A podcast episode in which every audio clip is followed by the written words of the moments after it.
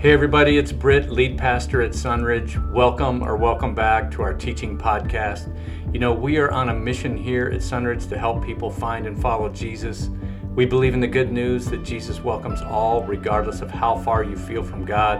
That means we're a great starting point to explore Christianity or to sink your spiritual roots deep as a devoted Jesus follower. If you'd like to know more about us, just check out our website at sunridgechurch.org and of course, we'd love to have you drop in anytime for a visit to learn and worship along with us. And now, here's our teaching for this week. Man, we don't even tell them what to say beforehand, but you guys say all the right things. We keep picking winners. Eventually, we're going to get someone up here and say, you know, we came, but we gave this church a lot of tries over and over again because you weren't friendly, we couldn't find where we were going, and the message just didn't relate to me at all. So, um, thank you, April. And everybody that's so brave to get up here and read scripture. I want to welcome you to Sunridge, whether you're right here in our building right now or you're joining us online. If you don't know me, you're a guest here today. My name's Britt. I serve the church as a lead pastor. And uh, this is a great Sunday to be a guest because following church today in the main hallway, last classroom on the left, we're having a welcome to Sunridge, and it's just about a half hour hangout. We, our staff wants to meet you. We want you to meet us. We don't sign you up for anything. We just would love to get to know a name with a face. We see a lot of new folks uh, at Sunridge. I, I'm looking out here right now. I actually see you. I see you fall asleep. I see you like get bored. Uh, I see all, but um, I see a lot of new faces. So we would love to get to know you guys. Um, I know that uh, you have, if you've been in church for any amount of time, you've heard uh, of God's children being referred to as sheep. And there's certainly a lot of similarities between Christians or God's people and sheep. And it's kind of like a soothing, kind of pleasant, idyllic kind of view of us, you know, as, as God's children. We're, we're little sheep. And I bet you that some of our kids right now are coloring pictures of sheep up in their Sunday school class. But did you know that God also refers to his children as another animal? Mules. Yes, yeah, sometimes I wonder if that isn't more fitting. In Psalm 32 9, the psalmist wrote, Do not be like the horse or the mule, which have no understanding, but must be controlled by bit and bridle, or they won't come to you. Doesn't that feel good? Aren't you warm and fuzzy now? You know, sometimes people can be stubborn, especially when it comes to our relationship with God. We can fight and resist, we run away, we kick and we bite. We don't like to be put in the corral. We don't want the bridle on us. We don't want the yoke or the saddle on us. And we pull our own way sometimes instead of pulling with the team. And I know that Jesus said that his sheep know him and his voice, but I wonder sometimes if Jesus doesn't look down on his little flock and he hears more hee haw than bah, right? So if you're just joining us, I didn't mean to insult you, but um, we're just a few chapters into our study of one of the most well known people in your Bible, Moses. And even if you're not a Bible scholar, you've probably heard of him. You probably know some of the stories that are related to him. He was the point person with, uh, that got Pharaoh to release the children of Israel. Uh, and he led the Israel, Israelites out of bondage. He split the sea. He led them for 40 years in the desert, and God gave him the Ten Commandments. But right now, we're pretty early in Moses' life. And right now, if you were a betting person, you would not risk a single dollar on the idea that Moses is going to be this person that leads the children of Israel out of Egypt. As the adopted son of Pharaoh's daughter for his first 40 years, as we've noted, he lived a life of privilege. He was raised in a palace with his adopted grandpa, the Pharaoh. He was uh, sent to the most prestigious schools of the day. He was a military hero. He had it all going for him. But now, in his second 40 years, he's a fugitive. He's living on the backside of Midian, which is out in the Sinai desert. He's working for his father in law as a shepherd which is a despised vocation to an Egyptian. And um, he is seemingly, uh, this, this part of his life seems to be a necessary part of his life and preparing him for what God has for him in the future. Now, right now, when we look at Moses, we don't know how much regret he's living with because of his decisions. It does appear like he's picked up and moved on. We don't know how much passion he still has for his people, the Hebrew people of his heritage. And we don't know if he's living with any kind of sense of anticipation of what God will do through him.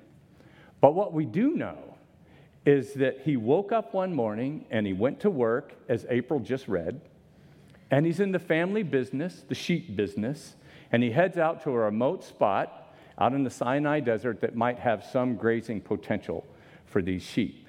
And he's all alone out there in the desert with a bunch of sheep. There's not much to do, there's not much to see. It's just another day at the office for Moses. And he sees a bush burning. Now, that's no big deal. I'm sure Moses saw bushes burning in the desert before. I don't know if I've ever told you guys this, but I used to be a fireman. And uh, I've seen bushes burning in the desert, lots of them. But some, I've actually gone out to calls uh, 20 miles west of Barstow in the middle of nowhere. Someone drives by on the highway out there and sees one bush on fire, and they call the fire department. And we go out there, and sure enough, there's a bush burning. And you wonder, like, how did this happen? Did lightning strike it? There's no clouds. You know, uh, what, is it just so hot that the, bur- the bush started on fire, or did mice have matches and they're out there causing problems? We don't know. But uh, I think Moses is just out there doing his thing, and uh, he has no Wi Fi, so there's no Netflix or football, and uh, here he sees a bush burning. So I'm sure it's interesting to him. But it's no big deal. But as he keeps watching the bush burn, it doesn't go out.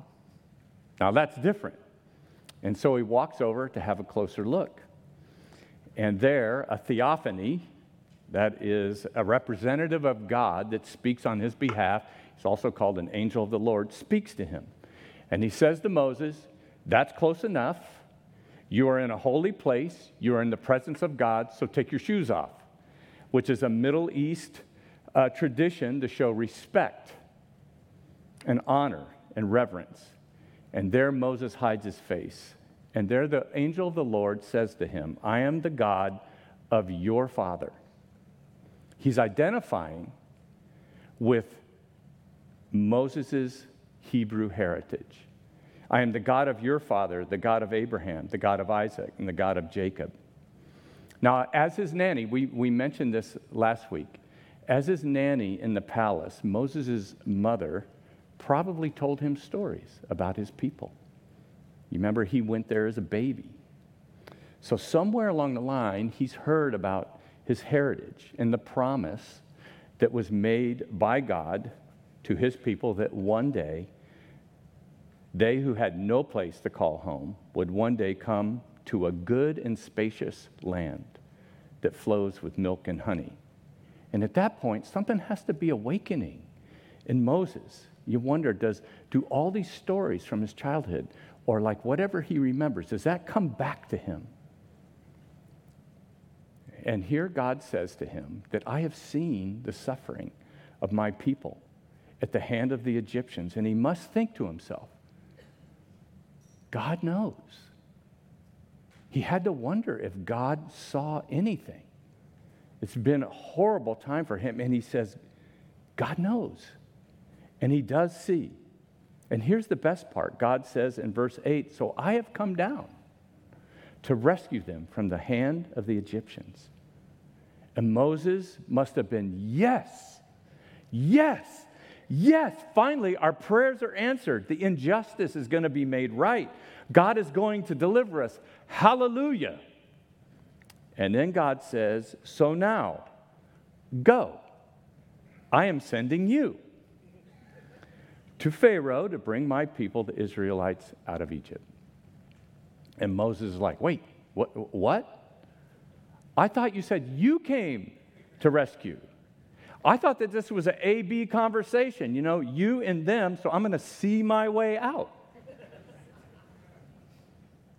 now, maybe at one time, if you've been tracking with us the life of Moses, maybe at one time he saw himself as Israel's deliverer. But after his failure, He can't fathom it. And there's nothing in his current situation that says, this is, this is being planned for you. But remember, he's been training for this, probably without even knowing. He's been at the University of Midian, and he's about to get his diploma and get an assignment. Now, I want you to notice something about this conversation. It is not a multiple choice arrangement with him and God, it wasn't even an invitation, it's a call, it's a command. So God is not asking his advice regarding his plan. He doesn't call for a brainstorming session with Moses. Okay, uh, let's, let's talk about what we could do here. He doesn't ask Moses to collaborate with him on a solution to the problem. And up until now, God has been doing all the talking, basically. But in verse 10, Moses starts talking. And boy, does he have a lot to say. You know, uh, actually has a lot of questions. And actually, you could call them excuses. And this is where, much like us, I think Moses looks a little less like a wonderful, fluffy sheep, like those he's caring for, and he looks and sounds more like a mule.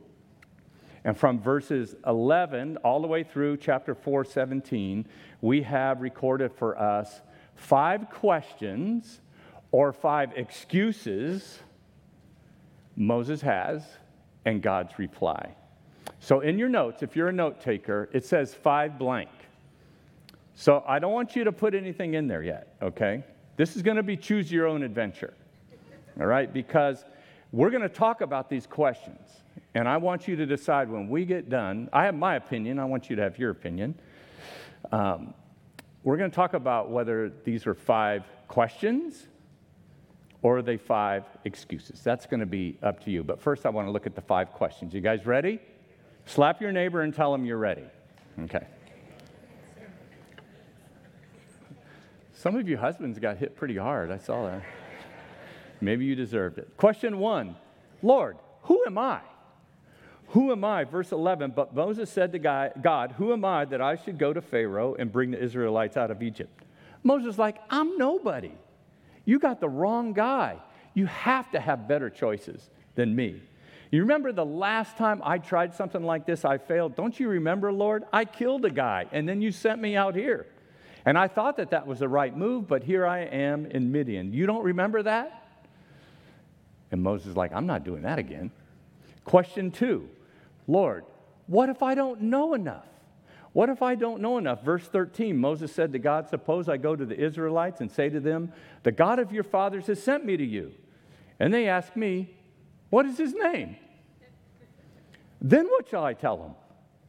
And Moses is like, Lord, I don't, I don't know the answer to that question. I mean, maybe I used to know a lot, but I've forgotten everything I've learned. 40 years ago, I was a graduate of uh, the Temple of the Sun, probably. But I don't remember anything. You can relate to that, right? It's been a little over 40 years since I was in college, believe it or not. And um, do you think that I can remember anything at all about the music of the Renaissance? I don't.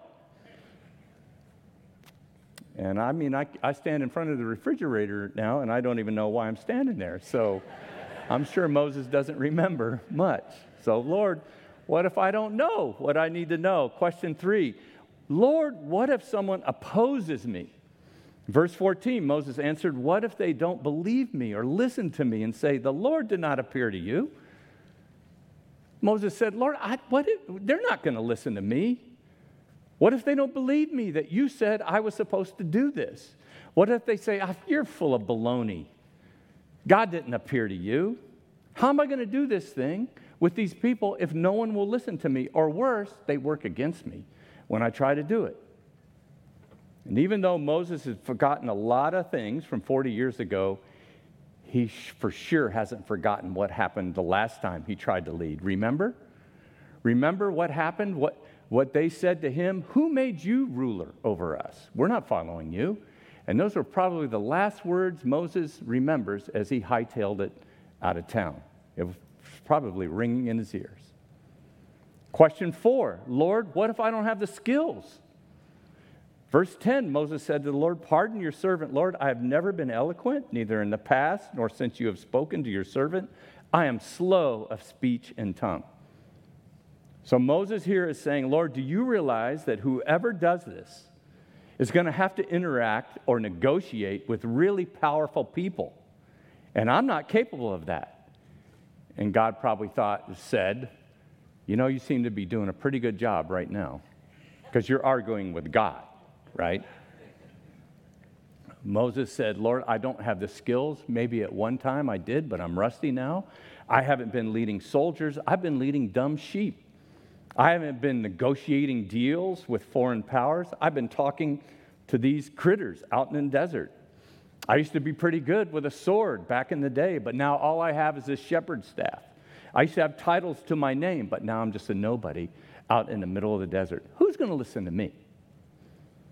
And then question five, and this really gets down to it, doesn't it? Lord, what if I just don't want to do it? Verse 13, Moses said, Pardon your servant, Lord.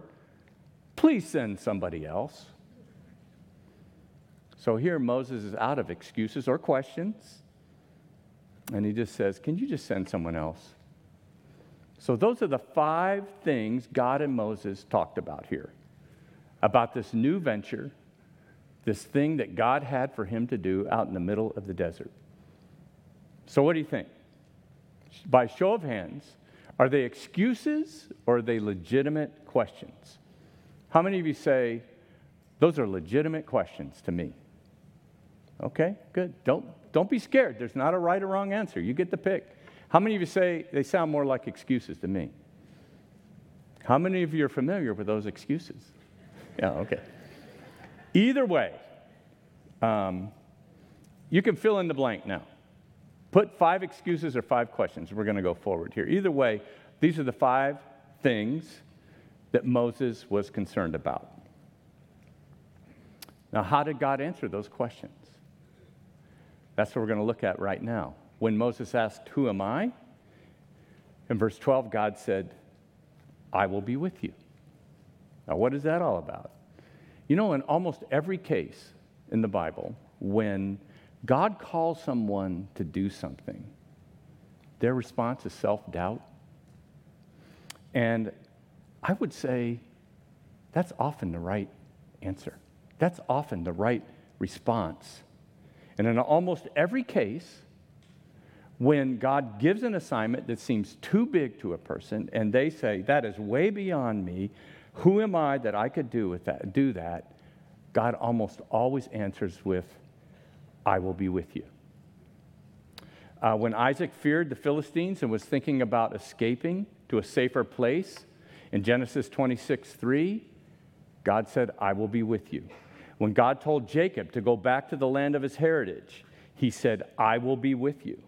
When God directed Joshua to lead Israel into the land he promised, he told them, Just as I was with Moses, so I will be with you. That's Joshua 1 5. When God called Jeremiah to be his prophet and he felt like he was too young, God said, Don't be afraid of them, for I am with you. Jeremiah 1 8. When David wrote Psalm 23, he said, The Lord is his shepherd. Even if it comes to walking through the valley of death, he will fear no evil because you, God, are with me. When the Apostle Paul was in Macedonia and he faced opposition and ridicule and riot, the Lord spoke to him and he said, Don't be afraid, don't be silent, keep on speaking, for I am with you. Acts 18 9. When Jesus gave the disciples the Great Commission, the thing that their lives were going to be all about and was going to cost them their lives eventually, what did he tell them? He told them, I am with you to the end of the age. That's in Matthew 28 20. Now, God never sugarcoats the implications of following Him, of naming yourself as a Christian. And He never sugarcoats what might come in life to us. If, and if you're thinking, like, well, I thought to become a Christian, like when I did that, life was just going to be perfect. All my Christian friends will be perfectly nice, and all my kids will perfectly follow Jesus. That's not true, is it? And do you know, it, it, regardless of how popular this saying has become among Christians, God never said you are enough because you're not. What he did say is he would be with us. So, question two when Moses asked, What, I, what if I don't know enough? What, when Moses asked, what, what if they ask who sent me? What is his name? Verse 14, God said to Moses, I am who I am. This is what you're to say to the Israelites I am has sent me to you. In other words, Moses, this has nothing to do with what you know or you don't know. I am the God of the universe, and if I've called you to do this, then you tell him that. You tell him that I sent you. Now, I want to say that I think Christians should be educated as much as we possibly can. There's no, God does not call us to intentional ignorance or to follow flimsy uh, ideas. Uh, we're supposed to study His Word and compare it to what's happening in our world around us.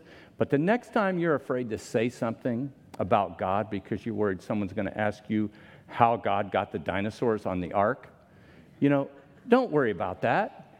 Just remember that God called you. And by the way, my answer would be I have no idea. So let's talk about Jesus anyway. Question three What if I face opposition? Moses was worried that people wouldn't listen to him, rightfully so, right? Or even oppose him. And God's reply was to give him three miraculous signs. He, turned his staff into a snake and back again. He made his hand leprous and healed it, and he turned water to blood. Now, I'm not saying that God is going to give you miracles that you can walk around doing that will personally back you up. But I think what God will do, and I think He did this for Moses in that context, is He said, Let me take care of your reputation. You let me worry about that. No matter what they're saying about you, no matter if they're following you or not, if God is call, if I'm calling you to do this, you let me worry about those details. Question four. You guys still with me? Okay. What if I don't have the skills? Remember, Moses said he doesn't speak that well. He ain't got no good grammar. And the Lord said to him, Who gave human beings their mouths? Who made them deaf or mute? Who gives them sight or makes them blind? Is it not I, the Lord? Now go. I will help you speak, and I will teach you what to say. Now, as I mentioned before, sometimes the, the, the thought of inadequacy is the requirement. Because that way God gets the glory. Sometimes people will say, you know, God will never give you something that you can't handle. That is not true. He doesn't want us to have, He doesn't expect us to have every skill that is needed. He wants us to need Him. And when we do, God says, I'll help you to do what I'm asking you to do. Then, question five what if I just don't want to? When Moses said, God, can you just please say, send someone else? And I love what the Bible says here in verse 14. Then the Lord's anger burned against Moses. God got frustrated with them. Isn't that interesting? It's like God said, okay, enough, Moses. Now, that's some of you are getting a little shaky in your boots right now, and that's a great discussion to have in your life group. Does God get frustrated with human beings? Because I'm not going to answer that for you today. I think personally, He gets frustrated with me, just like you do. You know, I think in this point, at this point, God is saying, "Look, Moses, I've answered every question that you have. You keep bringing them up. I keep answering them. But really, it just comes down to this, doesn't it? And in the end, um, God offers to include his brother Aaron uh, in this endeavor. In this endeavor, and uh, you know, you can ask another another great question for your life group. You know, is God capitulating to Moses here and to his insecurities? Does God do that? Good question to consider. Or is this God's way of saying, you know, I recognize that this is a big step for you, and I'm going to give you a partner. And uh, I'm going to fulfill that request so that you can't keep arguing about everything I'm asking you to do. This one simple thing. Really easy, right? Either way, this conversation with God um, ends up with God assuring Moses that he can have Aaron at his side And he's basically saying, Look, I've met your every doubt and in- inquiry, but yes, you can have your brother. Now get your stuff and get out of my office. and that's where we're going to stop today in the life of Moses. And if you're new at Sunridge, I like to somewhere put a caboose on the train of Moses' life, and we just want to stop and talk about, like, what does this mean to you and me living in uh, the Temecula Valley in 2023? Does it even apply to me? I don't know about you, but I don't have, uh, I don't expect that when I leave the church today, one of our bushes is going to be on fire and God's going to talk to me out there. I'm not going to have a conversation with an angel. If it happens, it'll be awesome, and I'll tell you about it next Sunday, but, but I don't think it's going to happen. But I can tell you that all five of Moses' questions sound really familiar to me. And uh, I'd, I'd love to tell you it's because I've read this passage so many times, and so they sound familiar. But, and that is true, I've read this passage a lot. But that's not why they sound familiar. The reason they sound familiar to me is since the day I became a Christian in 10th grade in, uh, sep- on September 23rd, 1972, I've asked these, these same questions of God over and over. And in my case, at least, they sound a lot, lo- a lot more like excuses than they do questions. And sometimes my conversations don't sound like bah, they sound like yeah. What about you? What is the thing that has been, that you just feel like God is nudging you to do? There's something. What is God working on you about? something that you're thinking, you know, that one comes around a lot for me. What, what, is, what, is, what are you sensing that God wants to change in you? What is the step He wants to take you? The next step. You know, I can imagine that everybody that's sitting in this building, or even if you're listening online, something's coming to your mind. It could have to do with your kids. Like, I, you got questions and struggles there. Or it could have to do with your work life, your business, and something that's pending there. Or it could be your marriage. You're wondering what God is doing, if He's doing anything in your marriage right now. You, some, for some of you, it's your health. Like you've, something's changed. Um, some of you, it's as basic as, you know, you feel God nudging you to teach second grade Sunday school. And you're like, well, I got a lot of questions about that, Lord. But every time that thing comes to your mind, or the Holy Spirit kind of nudges you in a similar way that Moses is here, you come up with questions. And just ask yourself are, are they legitimate questions or are they excuses? You know what I'm saying? I want you to think about that thing that's in your mind, it, or fear. It could be a fear. Can you describe it with a word or a phrase? Can you get it down to that? It's that thing that you think, well, if this was gone, or this was kind of settled, I'd be good. I wouldn't have a worry in the world if this thing was taken care of. I'd feel secure then. I want you to put that in this blank. It is not the absence of blank that gives you security. If you're taking notes right now, put that, put that thing in that blank. This is totally choose your own adventure today. Have you noticed? It's a little freestyle. If you can't think of anything, just put fear. Put the word fear in there. Now you can see that this is a two parter.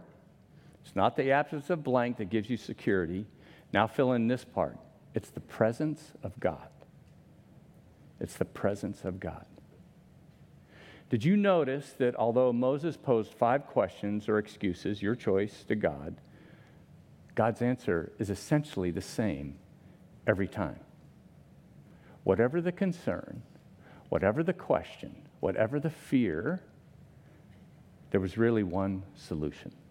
And that solution was his presence.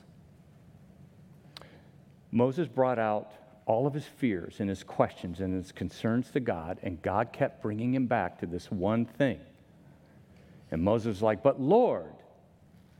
And God was like, Yeah, I know, I know. But I am with you.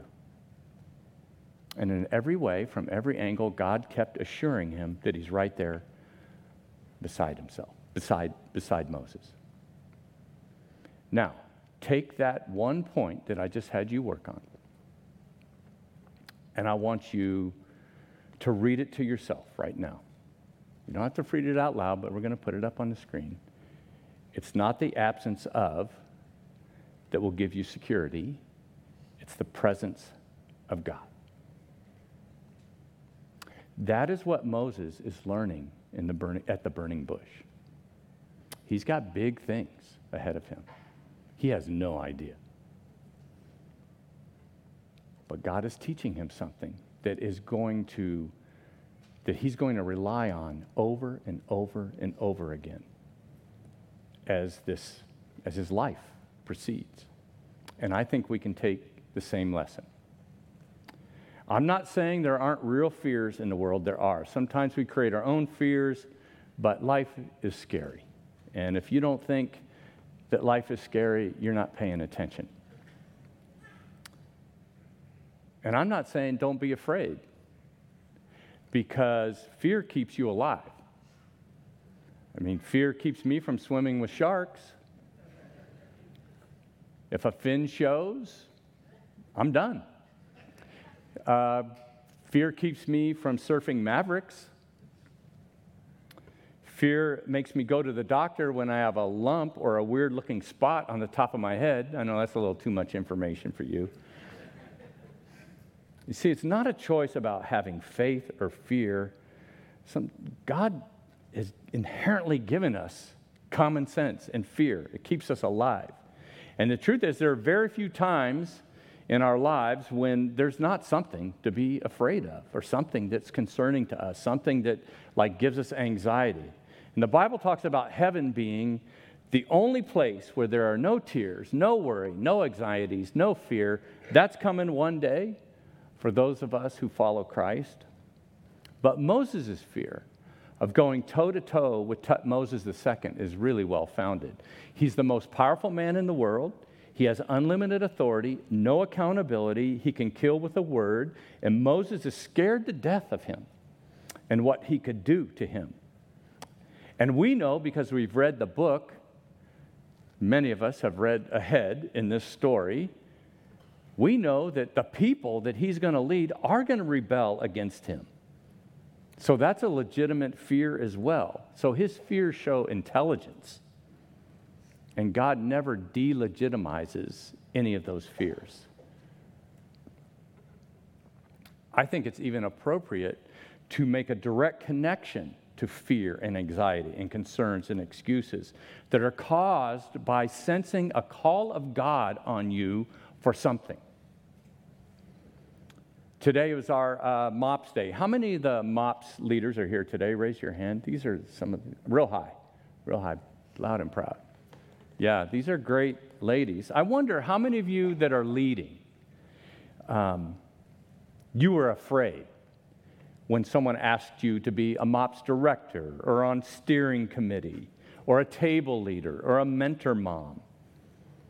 How many of you, before you filled out the sign up for Sunridge Kids or Bridge Builders, you were overtaken by fear?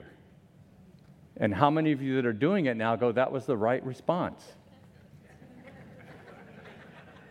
How many of you that, like, the first time you auditioned to be on our worship team, you felt a nudge and it's like you talked to Jed, you looked in his eyes and you couldn't say no, and you had, were you afraid? Some of you are afraid to be out there, like, talking to new people at first impressions, or you're thinking about middle school, helping there, that should be scary, or high school. Or to be a life group leader, or to host a group, or lead a Bible study.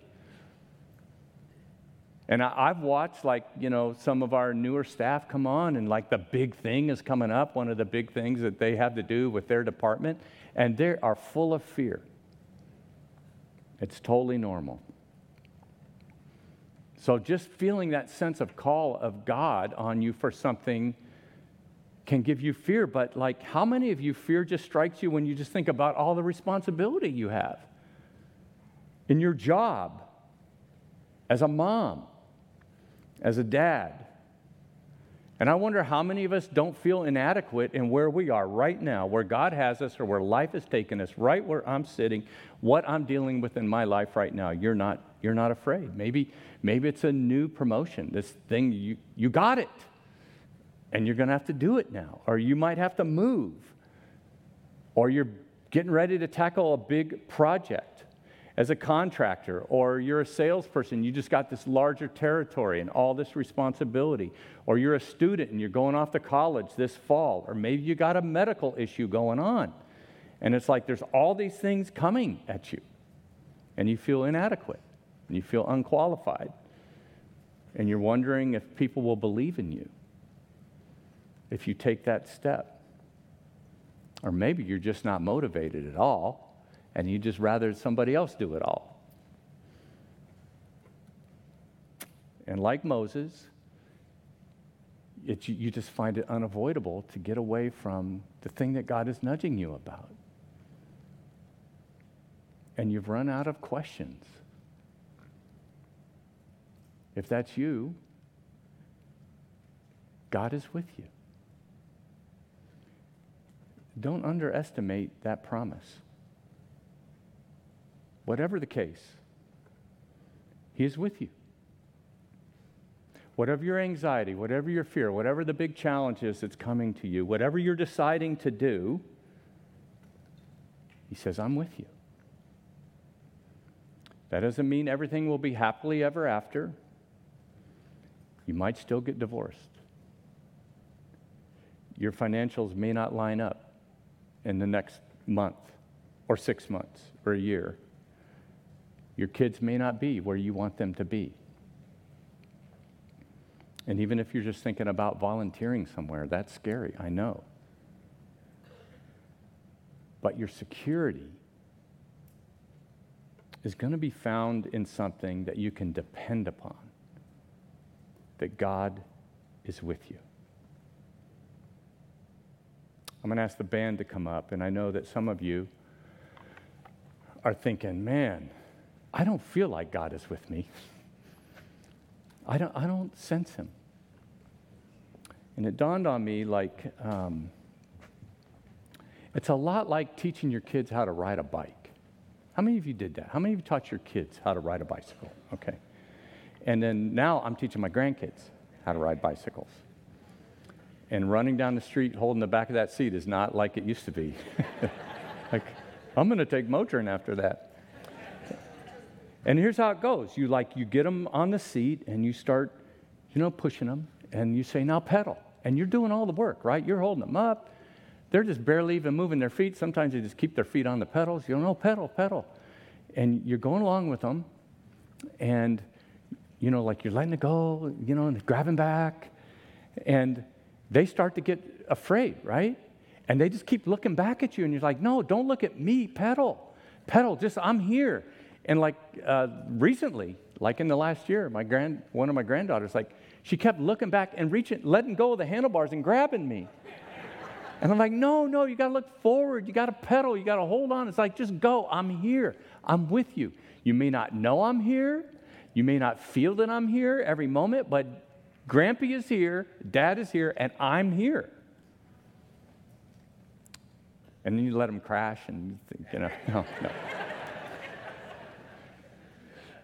And you, you just keep going and like and then you let them go and they start to wobble and you sprint up and you grab them i think that's what it's like to trust the presence of god that you can't always feel it you can't always you can't always see him but you have his word to tell you i'm there And that's just like you telling your son or your daughter, your granddaughter, your grandson. It's like, I'm here. I'm going to help you pedal. So the next time that you're standing at a burning bush and God tells you, I, I have something for you to do, I have a situation you're going to have to go through, and you don't feel like God is there, I want to remind you of this promise. And I want you to pedal and don't look back. Because that's what it means to trust the presence of God in our lives. Pedal. Don't look back. He's there. You have the promise of His presence. Let's pray. Hey, everybody, it's Britt again. Thanks for listening. If you need something, if you have a question, or you'd just like us to pray for you, you can reach us through email info at sunridgechurch.org. We hope you'll listen in again next week, but in the meantime, keep helping people find and follow Jesus.